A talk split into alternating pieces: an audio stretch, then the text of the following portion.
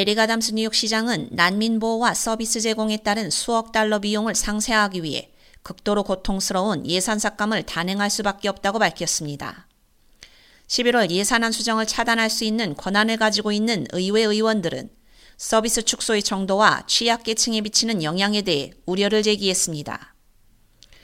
뉴욕시 모든 기관에 대한 예산 5% 삭감은 뉴욕시가 더 많은 연방 및 주 난민 위기 지원을 받지 않는 한 1월에 또다시 5% 삭감되고 4월에 또다시 5% 삭감될 가능성이 있습니다.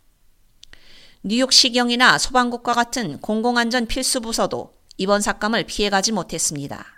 This is probably one of the most painful ex- exercises I've gone through. And, you know, when we look at uh, around police, what the numbers of our police officers are going to be, uh, and how we've done so well in dropping crime in our city, when we look at the school safety agents, uh, when we look at some of the other initiatives that we're doing, uh, that, uh, you know, is going to, is going to be extremely painful for New York.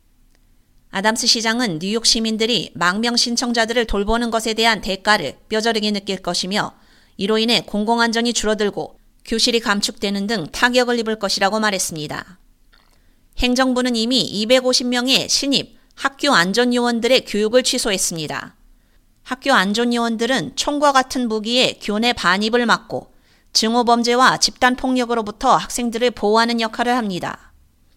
하지만 뉴욕시가 피난처를 찾아 뉴욕에 도착한 수만 명의 이민자들을 위해 경비를 강화하면서 이들의 교육을 취소할 수밖에 없게 된 것입니다. 예산 삭감 내용을 살펴보면 뉴욕시경은 다음 경찰 아카데미 수업을 연기하게 되며 소방국은 초과 근무 지출을 줄이고 일과 후 모든 훈련을 종료하게 됩니다. 또 뉴욕시 공립학교 Pre-K와 3K에 대한 자금 지원을 줄이게 되며 위생청이 길거리 쓰레기통 수거를 줄이는 것 등이 포함됩니다.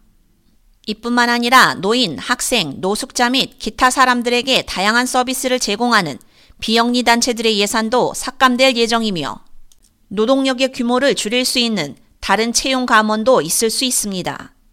망명자 위기에 대한 지출 역시 20% 줄어들 것으로 보입니다. 아담스 시장은 워싱턴으로부터의 재정적 도움도 다시 요청했습니다. K-Radio 유지연입니다.